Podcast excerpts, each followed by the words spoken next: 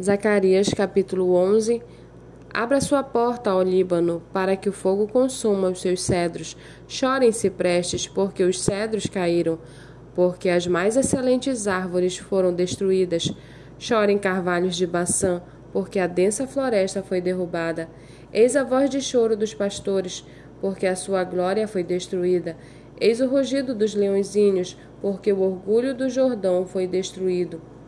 Assim diz o Senhor, meu Deus: apacente as ovelhas destinadas para o matadouro.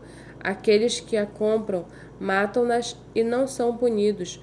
Os que as vendem dizem: Louvado seja o Senhor, ficamos ricos. E os pastores das ovelhas não se compadecem delas. Certamente não terei mais compaixão dos moradores desta terra, diz o Senhor.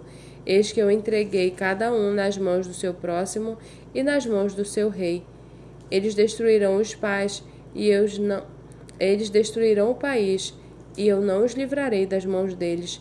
Apacentei as ovelhas destinadas para o matadouro pelos negociantes das ovelhas. Peguei dois cajados, a um chamei graça e ao outro união, e apacentei as ovelhas. Em um mês destruí três pastores, perdi a paciência com eles, e também eles se cansaram de mim. Então eu disse: não serei mais o pastor de vocês. Quem tiver de morrer, que morra. Quem tiver de ser destruído, que seja. E os que restarem, que cada um coma a carne do seu próximo. Peguei o cajado chamado graça e o quebrei para anular a minha aliança que eu havia feito com todos os povos. Portanto, a aliança foi anulada naquele dia. E os negociantes de ovelhas que estavam me observando reconheceram que isto era a palavra do Senhor.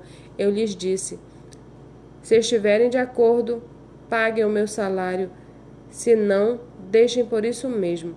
Então pensar, então pesaram meu salário, trinta moedas de prata.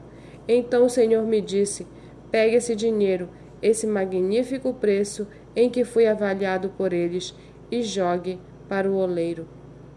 Peguei as trinta moedas de prata e as joguei para, para o oleiro na casa do Senhor. Depois quebrei o segundo cajado, chamado União, para romper a irmandade entre Judá e Israel. O Senhor me disse: Agora pegue os apetrechos de um pastor insensato, porque eis que eu levantarei na terra um pastor que não cuidará das ovelhas que estão perecendo, não buscará a desgarrada, não curará a que foi ferida, nem apacentará a sã, mas comerá a carne das ovelhas gordas e arrancará até os cascos delas.